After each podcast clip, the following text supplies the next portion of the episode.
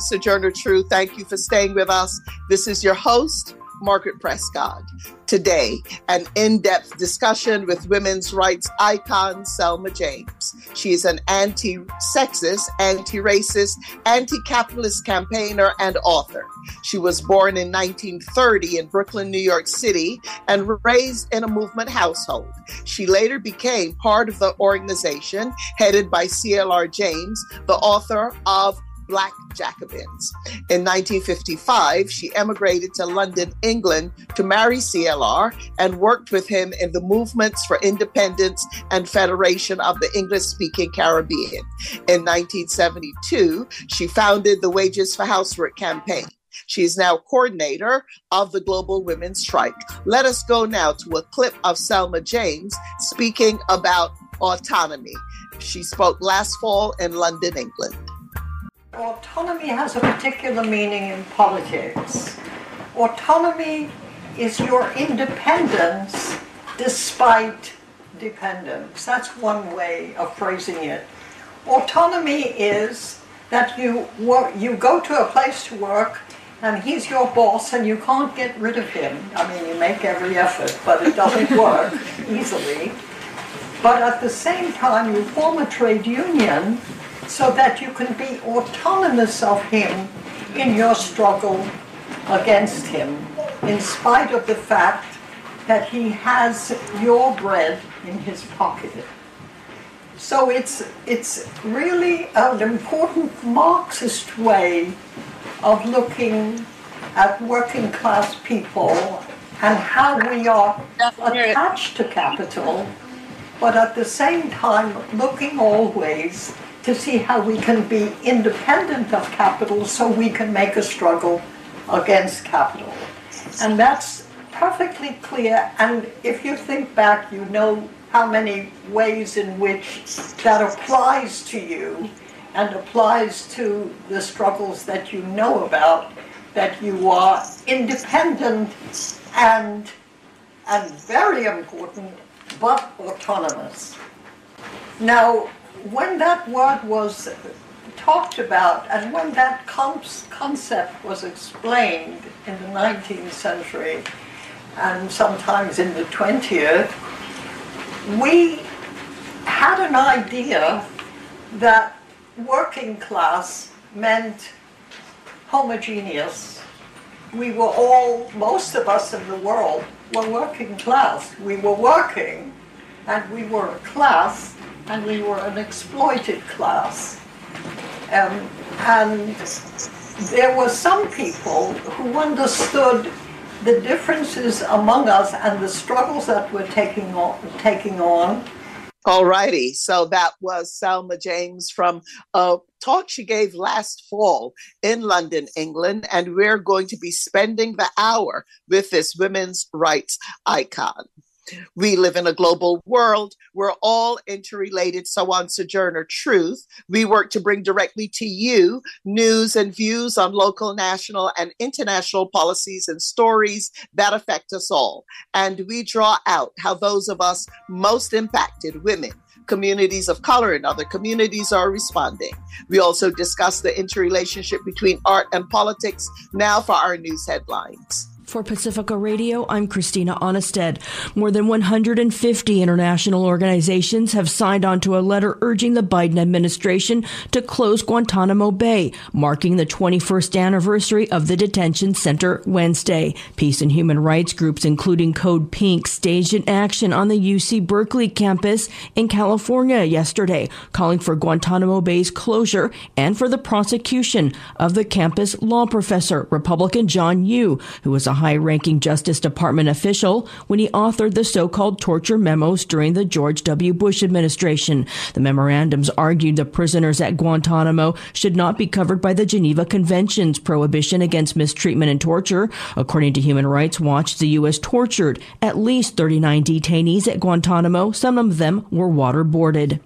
Russia says its forces are edging closer to capturing a salt mining town of Soledar in eastern Ukraine. Much of the town has been reduced to rubble as Ukraine tries to fend off Russian attacks. Ukraine's Deputy Defense Minister Hanna Maliar says they continue defending the land and the Russians have marched on the bodies of their own soldiers, burning everything on their way. Her comments were translated by Al Jazeera. Fighting is fierce in the Soledar direction near Bakhmut. Despite the difficult situation, Ukrainian soldiers are desperately fighting. Russia is trying to break through our defence lines without any luck to capture Soledar, and the enemy has high losses. The area outside the city is covered with the bodies of Putin's troops. The Russians are moving over their own corpses. The private mercenary Wagner Group is largely behind Russian gains made in Soledar.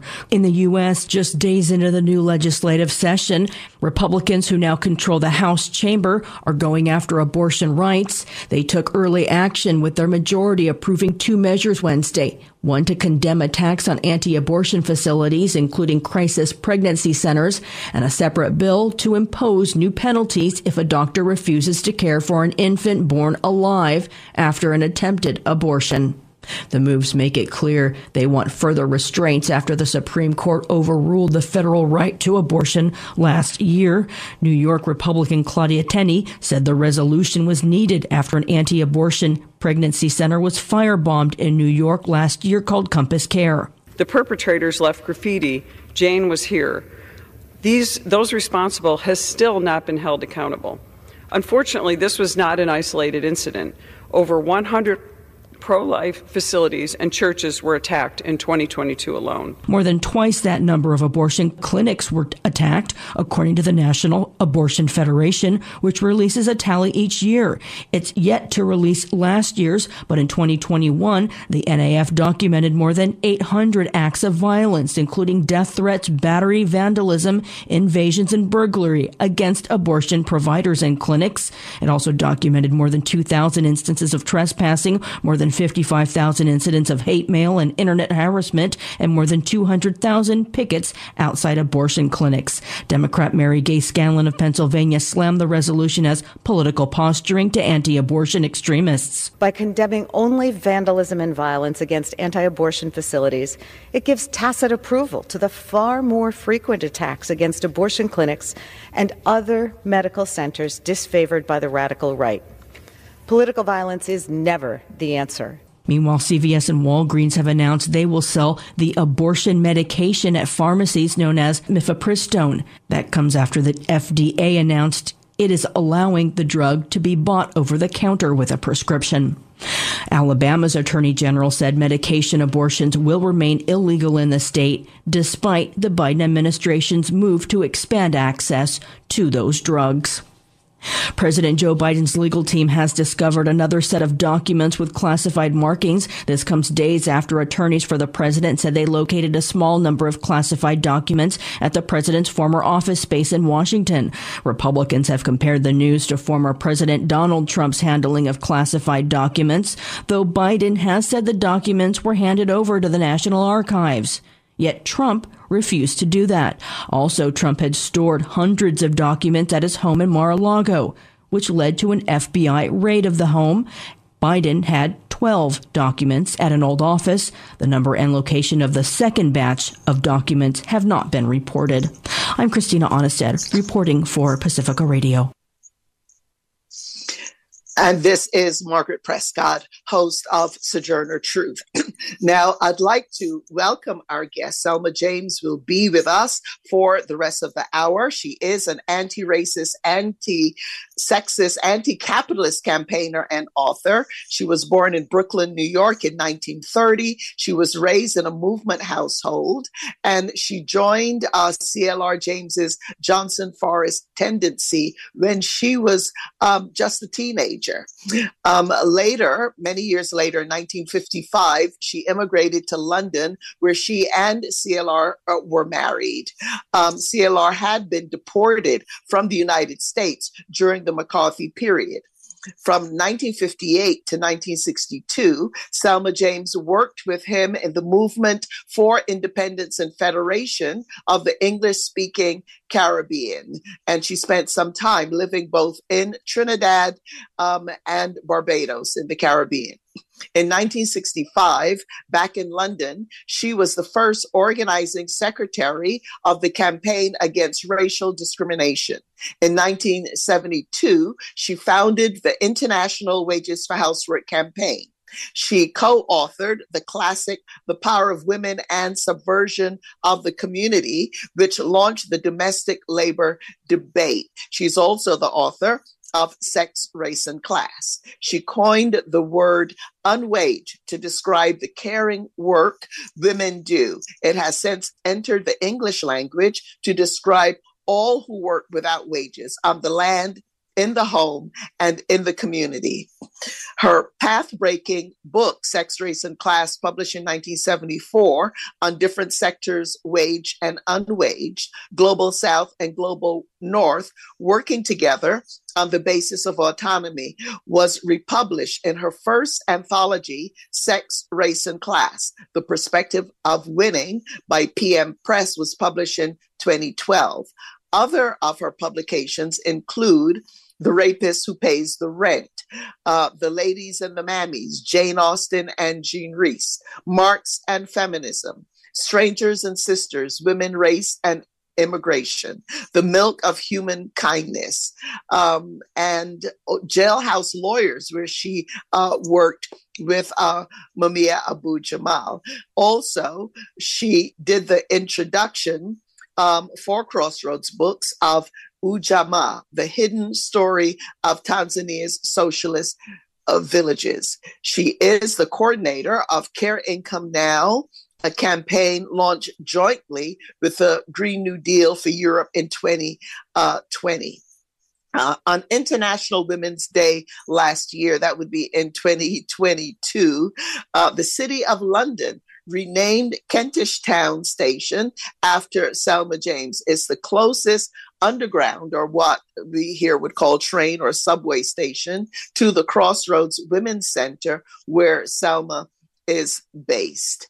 And um, she also uh, published a second anthology, Our Time Is Now Sex, Race, Class, and Caring for People and Planet, that was published in 2021, also with PM Press. Selma James, welcome, Selma. Thanks for joining us. Thank and, you for uh, having me here. I'm delighted. Okay, Selma, what we're going to do is we are going to go back into the Pacifica Radio archives where we found a clip from you, a young Selma James. Um, I'm not sure it was on our the Pacifica station WBAI in New York City either from the um, late 1970s or early 1980s. Um, so let's hear that clip now, and then we'll begin our discussion with you. Let's First of all, we want now. money of our own. We want to be independent human beings without having to go to work in a factory or an office, as so many millions of us have been forced to do on an international level. And second of all, we feel that when they do try to take it back, that other sections of the working class will have to fight like hell to prevent it from being taken back. That's not new. That's not new. That's the way it goes. They're always going to try to take it back from us somehow. But I think uh, before they try to take it back, they're going to try to divide us. They're going to try to say, we'll give some women money and will not give other women money. And on an international level, that's already happening. Because whereas in Eastern Europe, they're now paying women to have children, in countries like India, they're paying women not to have children. We are not demanding a productivity deal. We want the money because we need it. We want the money because we need to have control of our bodies, which means that we want the right to have abortion and we want the right to have children when we want it, which means we must have some money of our own. We want money so that we can refuse the jobs that they are offering us now at a much lower wage than men get and uh, we know the kind of work that we have to do there. Either it's an extension of housework or it's heavy manual, boring, disgusting labor where the clock doesn't move between one o'clock and um, two minutes past one, it takes about an hour. You know, on Monday morning, everybody in a factory, every woman in a factory says, I wish it was Friday. And somebody else says, You're wishing your life away. And the other person knows that that is absolutely true. You spend your life in a factory wishing your life away. You spend li- your life in the house wishing your life away. We don't want to wish our life away. We don't want to spend our life doing the work that has been set out for us. And the only way that we can refuse to do that work is by saying we can live without doing it. We are as much involved in wage labor in the sense that if we don't get money, either through a man or directly from a capitalist, we starve. We'd like to end that. We are not going to starve because we refuse to do their work. It's very hard to imagine what it's like to be free when you never have been hard to imagine what it's like to be free. Selma James, I'm not quite sure what year that was, but certainly the points you make there are still very relevant today. And to kick off our, our conversation, I wonder if you could share with our audience uh, when and why you put forward the demand for wages for housework. What were your influences at the time, uh, both in uh, on both sides of the Atlantic, so to speak, in the U.S. and Europe? What led you in that direction, Selma? Well, we knew that what we needed was money of our own. We were the carers in the society, in every society. Uh, and what we did not have is any recognition that our work was vital in fact, the most vital work in the society because we were the carers.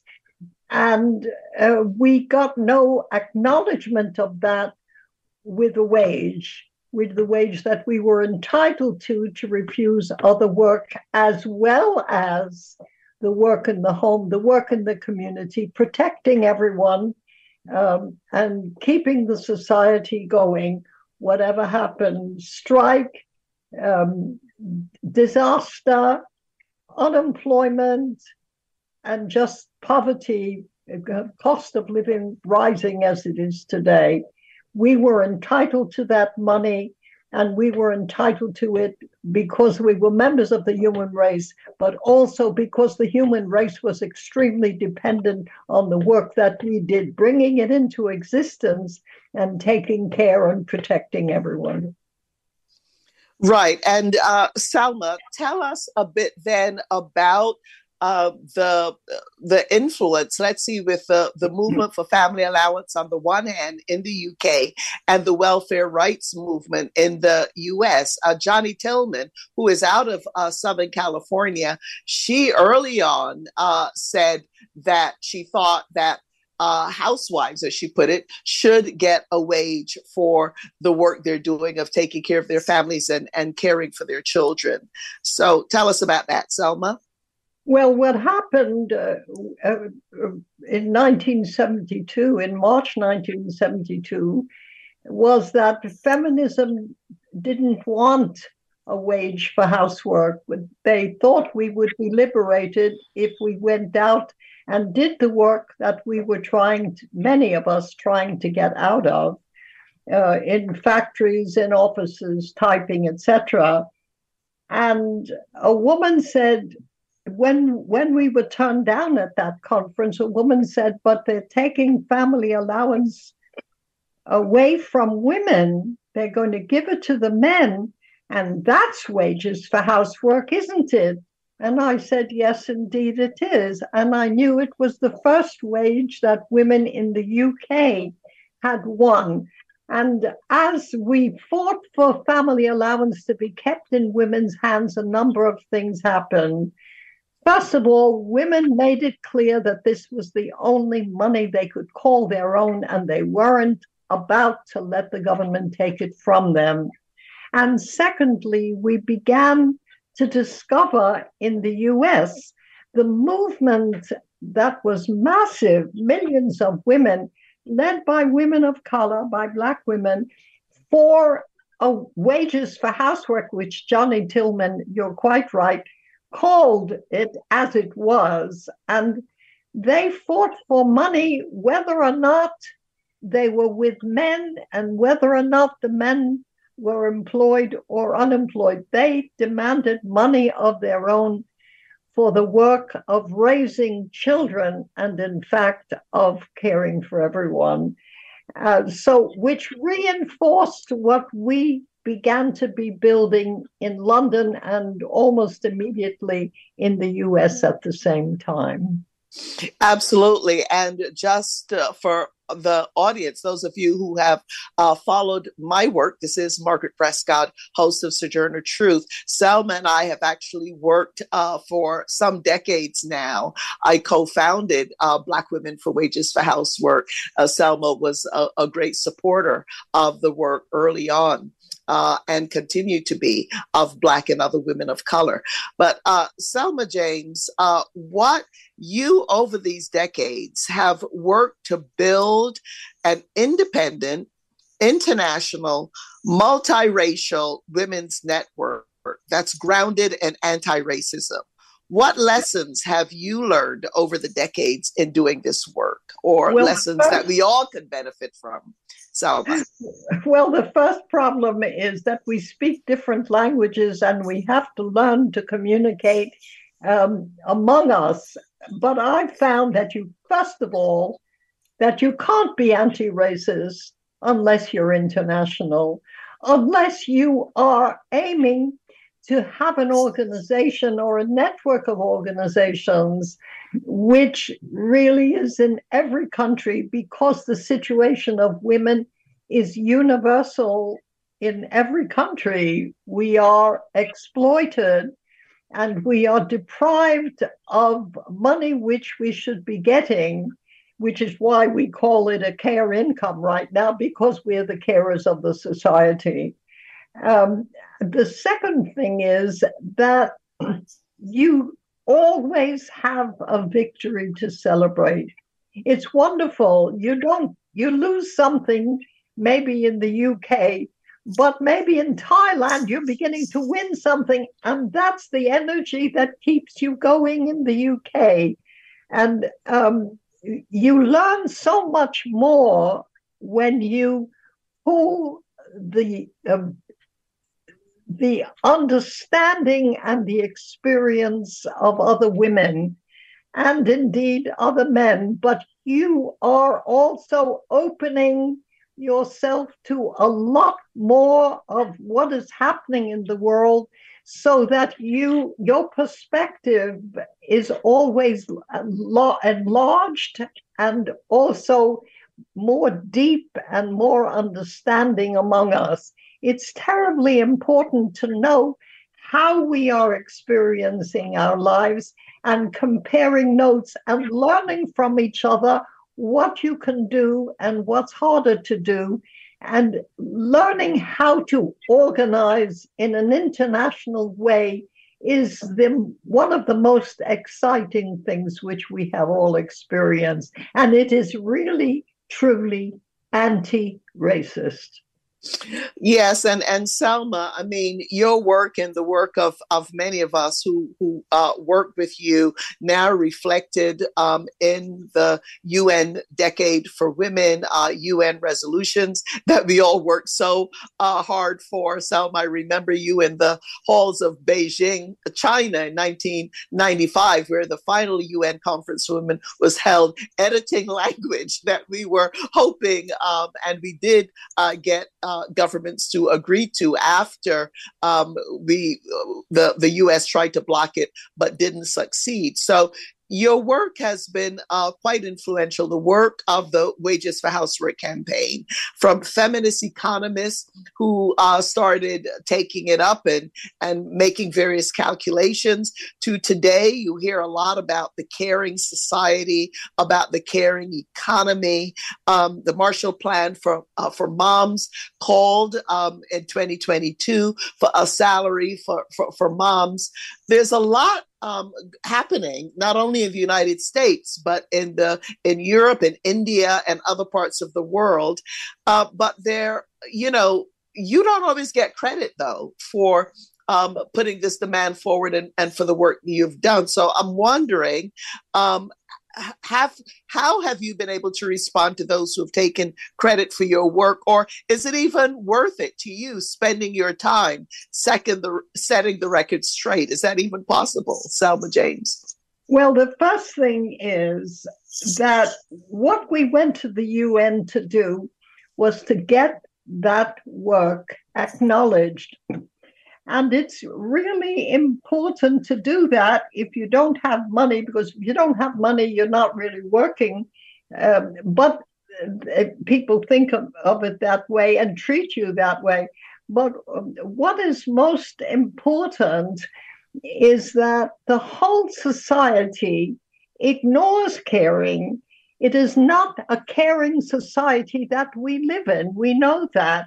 It's a society that you that aims to get money from you, to get profit from you. It is not a society where you are um, you are dedicated to caring for others, and others are uh, to care for you. And if you want a society like that, you better start with the people who are doing the caring now. At the moment, the nurses in the UK are on strike a day or two a week or whatever it is because they're having to eat at food banks because their wages are so low. And too many people who have who are women who have power are ignoring that and saying not very much about it. But we all know that that is part of what we have to establish that those women are like the rest of us, only full time carers for people who are ill, etc. And that that work is crucial to the society and to becoming the end and aim of production and, in fact, of the, the whole society.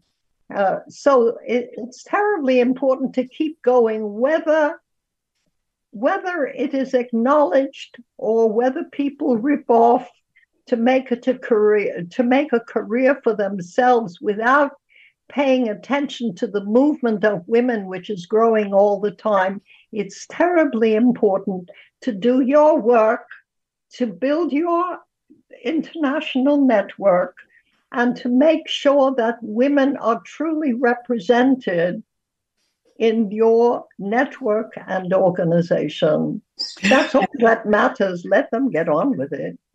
Right, and and we've you and and others have uh, uh, in our network have always made the connection um, with pay equity, for example, and the lack of wages, the lack of recognition that those of us who are caring yeah for children, for elderly dependents, for the land are actually workers. We want the, you know to be counted as as a worker, and the fact that that work is unwaged when you're doing it, then caregiving work for a wage as a domestic worker, as a home care worker, as a teacher, nurse, etc. That then that wage is lower than it should be because the expectation is we do it for free. So why should you get a decent wage if you're doing it, uh, quote unquote, on the job?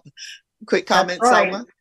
Yes, that's terribly Im- uh, uh, important in terms of denying us recognition for the work that we're doing. And by the way, if we had a care income, we wouldn't have a problem with pay equity because we'd have money to refuse a job that was too low paid.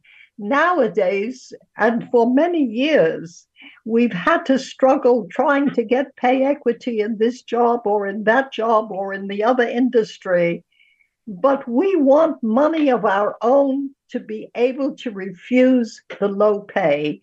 And that's part of the rationale, the important reason that we're calling for an income for women. We call it a care income now because we want to make it clear that this caring that you just spoke about, Margaret, and which goes on all the time. You know, it's not a job that stops, it's a job that continues all the time, that that is acknowledged and it's acknowledged by raising our standard of living um, well, maybe to men, but maybe both women and men. It transforms the way things are measured and the way income is distributed.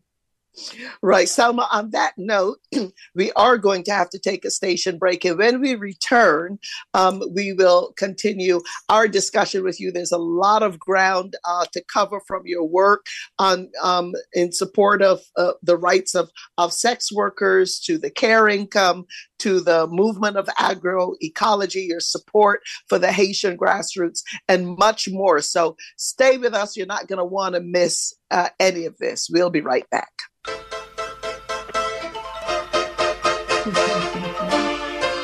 I mean, very good and fluent, and very fluent. And very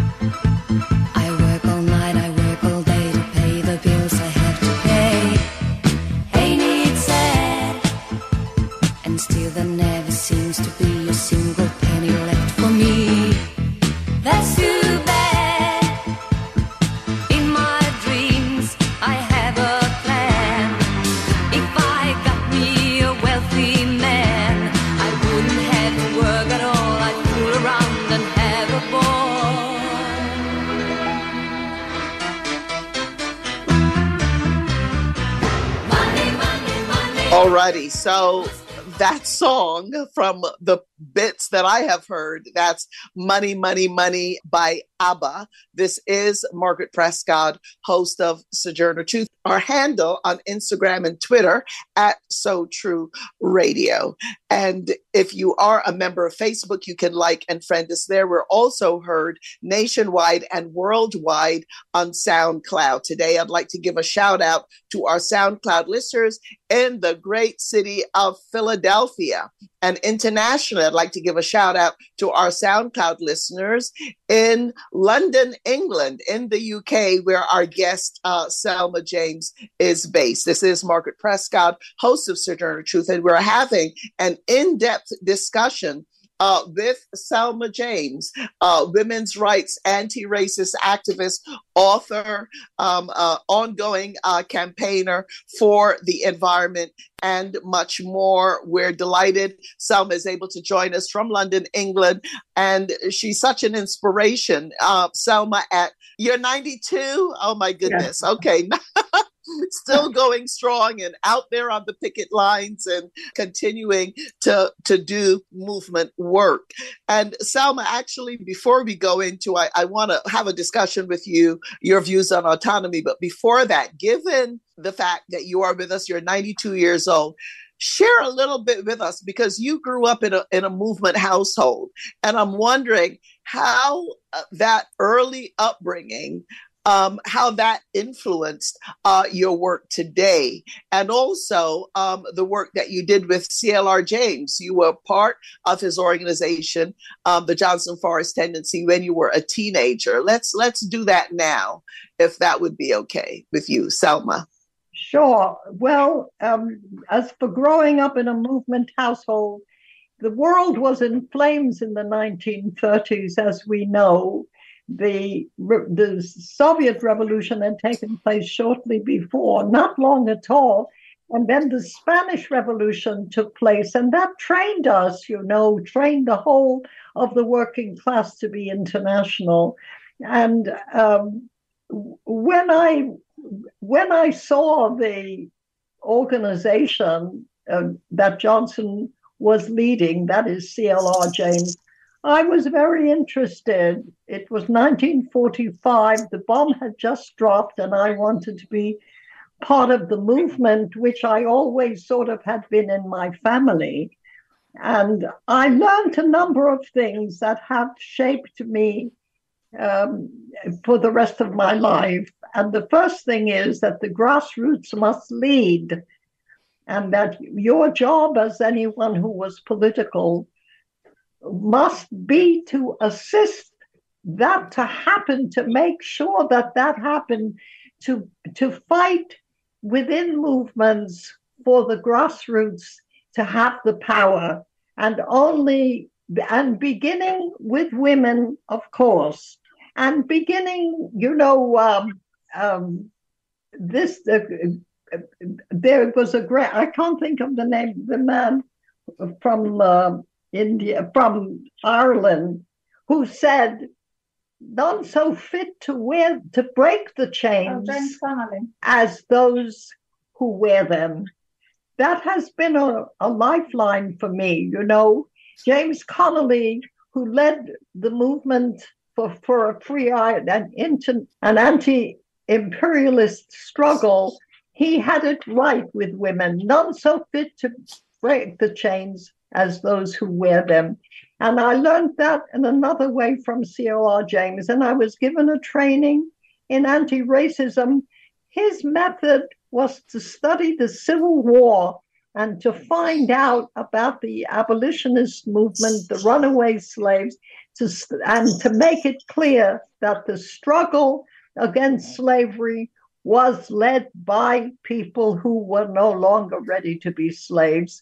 And it has stood me in, in good stead from then to now. That applies to women, it applies to all the other sectors who are represented, for example, in our international network.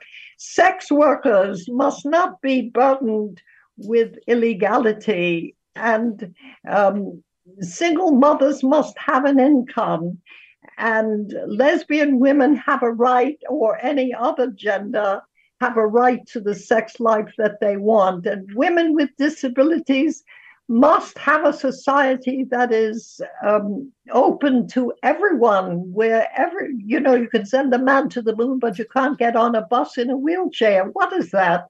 That's not what we want. And um, single mothers must have all kinds of things, and healthcare must be available, and food is a right, not a, you know a privilege of a few people who are allowed to eat. We must have all have that. All of this was really in the way in which CLR led us and built an organization which was from the ground up rather than from the top down. That was my big lesson. And that's how the Wages for Housework movement has been guided all these years. Absolutely. And, and we're going to be talking a bit about autonomy. I'm glad you mentioned sex worker rights because the next clip we're going to play is actually, I quite enjoyed Selma watching this clip. And it's an interview, a television interview that was done with you back, I think, in 1982, when sex workers and their supporters, including you from the Crossroads Women's Center in King's Cross, occupied a local church. And uh, this woman thought she was really uh, putting you on the spot, but uh, you just dealt with it brilliantly. Let's go to that clip now. Now, Selma James, you are leading this protest, and you're no, not. I'm a, not. I'm not well, you're one of the, you're one involved. of the leaders, and yeah. you're very heavily involved. Now, you're not a prostitute. How do you, you make know? it sound like that's a crime. I'm just stating the case. Yeah. How do you know, since you aren't a prostitute, what the prostitutes of King's Cross really want? Because they say so all the time. They say so to everybody, and nobody listens, and that's why we took over the church. So now they are hearing. And now people who want to defend the police are attacking those of us who are not prostitutes and those of us who are for putting the case before the public. All right, now there have been some fairly upfront attacks on you, particularly today in some of the national newspapers. Yeah, and it's been pointed out that you're a long-time campaigner for women against rape, wages for housework, housewives in dialogue, black women for wages, and so black on. Black women. Fine. Sounds but ominous. Yeah. Worthy causes as these, I'm sure, may be, isn't there a danger that your reputation as a professional adopter of causes might backfire on the girls you're trying to represent and make the public lose sympathy for the girls? I don't earn my living as a, as a backer of causes as you earn your living by questioning people who do have causes. I earn my living uh, as a typist.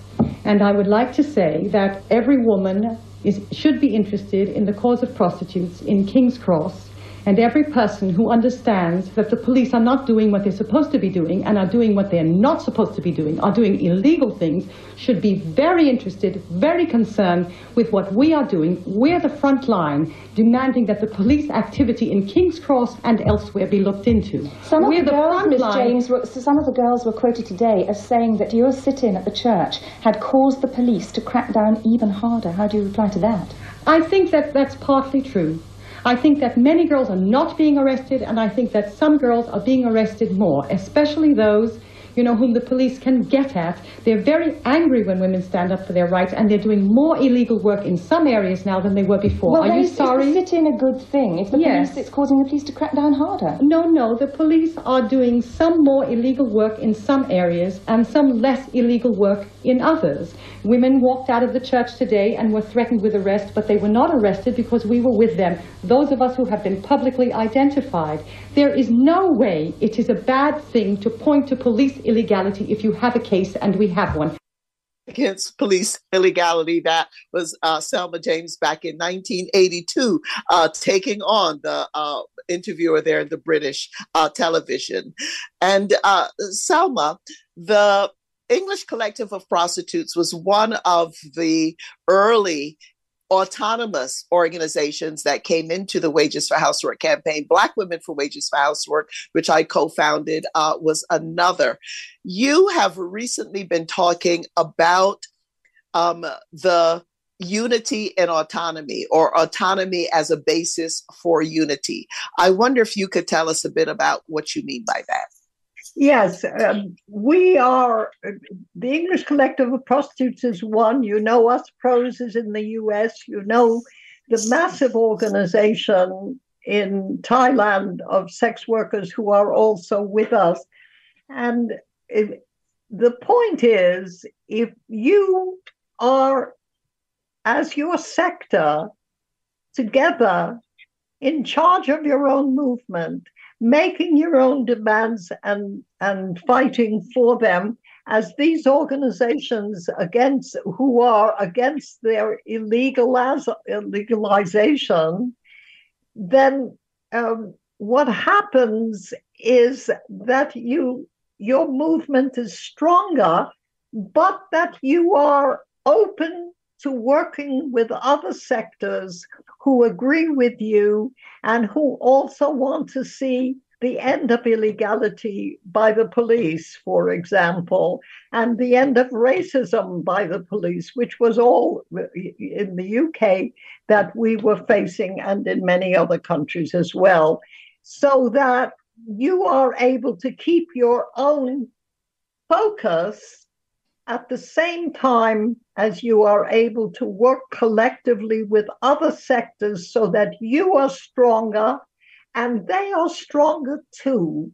And I think it's best uh, explained, you know, in Thailand, there's the um, the human rights defenders, and there are 19 different networks that come together they keep their identity as a network of slum dwellers, um, um, women who do who sex, who sex do sex work, women who are um, working uh, in sweatshops, women um, who are farm workers, women who are against mining and the cutting down of trees, women who are uh, women who are reorganizing themselves to make this the soil produce good food and produce it for their communities. Or, and various other groups as well. They each of them have their own identity yet all of them all of them subscribe to a care income for each of them so that they are a power for each other but they're also a power for themselves, focusing on their own needs, their own demands, their own um, um, perspectives, but also report supporting each other so that they can work together and strengthen themselves against, let's not forget it, against the military dictatorship. They're dealing with a lot, and they're dealing with it as best they can and keeping their identity as women in struggle and of any work that they're doing. Women who, one of the women are the people who um, who sell things in the streets, you know, the street vendors, they have their own network too.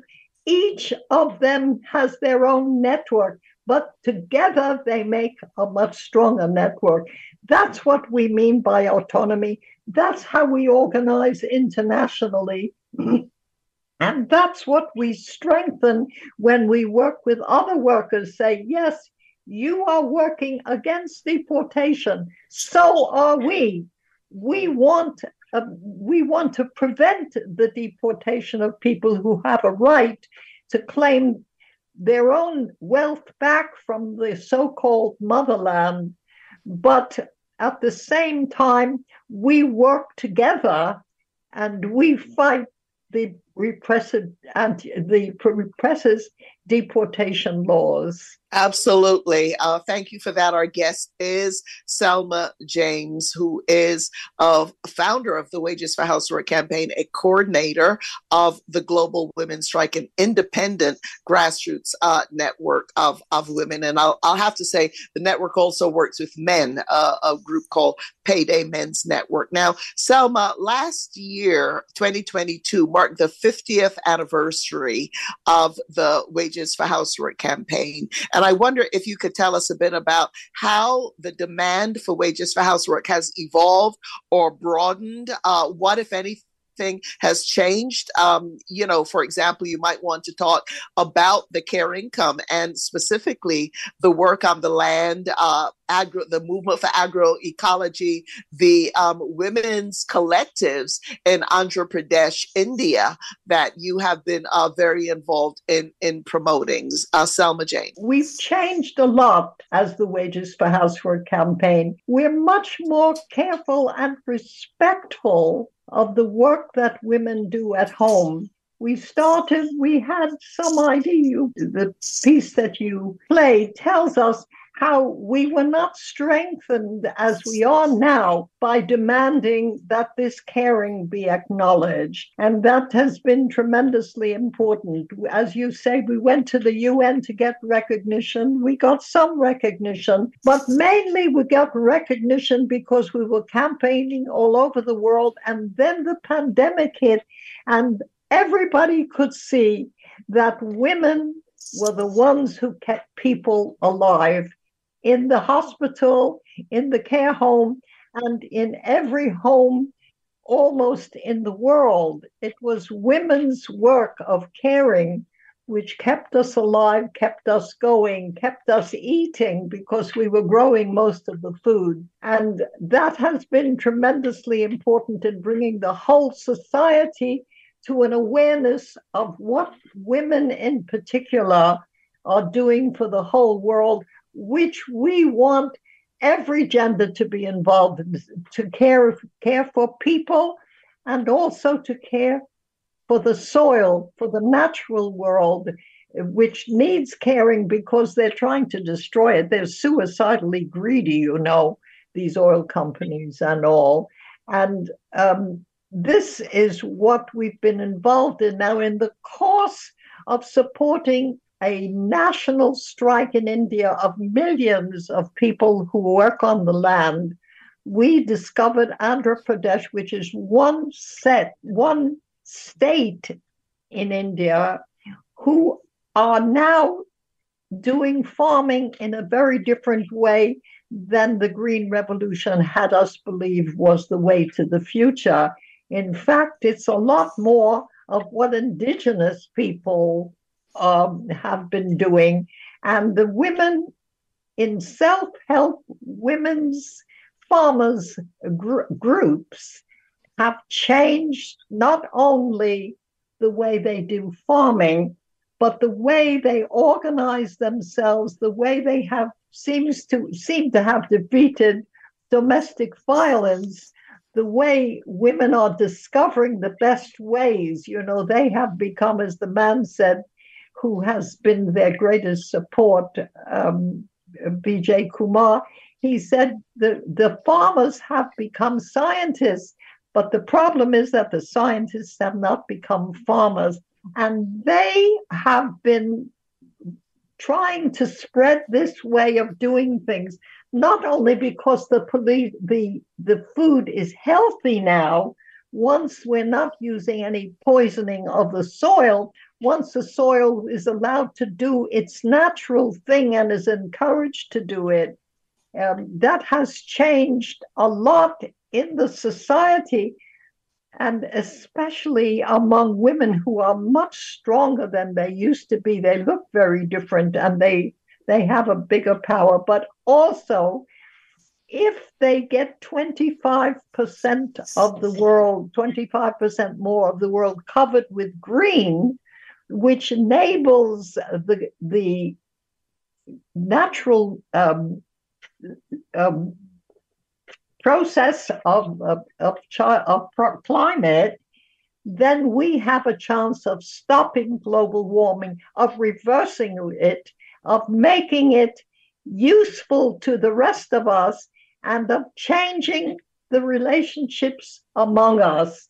So we are really interested in doing this and in we just had a big international conference on the soil, on the farming generally, which we presented at, um, and we continue to campaign, and it's spreading into Africa. We're so anxious to see that and to see that women who are doing most of the food growing in the world, uh, uh, food growing for their own families, not the, the mega uh, farms that poison the soil, but the women who get the food as, as comfortably, as, as healthily as they can are making big changes. Uh, we feel that this is an important movement, a movement of women, a movement of farmers, and a movement of farmers who become scientists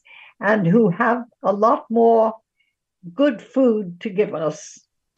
Right, and that that conference you referred to, of course, was the I think it was the uh, Oxford Real Farming uh, Conference that took That's place. Right. It was several days, and you spoke a few times, I think, including at the agroecology and feminism transforming our society and our economy. And as soon as we get access to the um, the audio of that, we would be glad to share it with our audience. But Selma, time just flies. Just looking at the clock, I see we literally have about uh, two and a half. Perhaps we could squeak in three minutes left um, that we didn't. People can go to the Global Women's Strike website to get more information about the important Global Mothers Survey that is going on right now yes, uh, for mothers important. and other caregivers. Right, and also more about uh, the care income. But Selma, before we wrap up, I I, I really want to to raise the issue of Haiti with you because you have been very dedicated uh, to the grassroots movement on the ground in Haiti, whom you call the Black Black Jacobins of today. And I wonder if you could just briefly tell us why that is, the significance of that incredible movement on the ground in Haiti. Selma James. Yes, it, it, it, Haiti started the movement for emancipation for all people in the Americas. That was the first one. And they did it at a time when there weren't other countries that were gaining independence, they broke everything, every rule, rule in the book, and took into their own hands the right to be free and the right to stay free. And they have been punished ever since because they have guts and because they have stood against the army of Napoleon and defeated him. And it's terribly important that we support that. At the moment, our people in Peru are fighting a coup that is taking place, and the domestic workers whom we relate to, um, in particular, are fighting that back. And Haiti is an example to all of us. It says if you want to fight, keep fighting and you can win. And those of us who have won as a result of Haiti women winning. We need to support Haiti. We need it because they did it and helped all of us. And we need it because they have had the most marvelous leadership in Aristide and Mrs. Aristide, who is fantastic. Mildred is a fantastic person.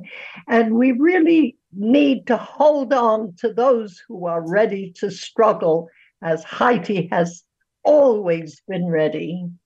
Well, on that note, Selma, I'm sad to say we are going to have to uh, leave it there. There's so much more that we can discuss with you. We appreciate you taking the time to join us. For those of you who want more information about uh, Haiti, of course, HaitiSolidarity.net website, the Haiti Emergency Relief Fund. And, and Selma, we thank you for all of your encouragement and support for grassroots strugglers in Haiti and around the world. Thank you so very much for joining us. thank you for the chance to speak with you and others. All righty. We are going to have to leave it there. If uh, today's show produced by me, that's Margaret Prescott. I'd like to thank our assistant producer, Alicia Vargas, our um, engineer for today, um, Gary Baca. If you'd like a copy of today's show, contact the Pacifica Radio Archives. Sojourner Truth will be back on the air tomorrow with our weekly roundtable. It's back. You won't want to miss that. Thank you for listening. This is your host, Margaret Prescott, and you all please stay well and safe. A man like that is hard to find, but I can get him off my mind.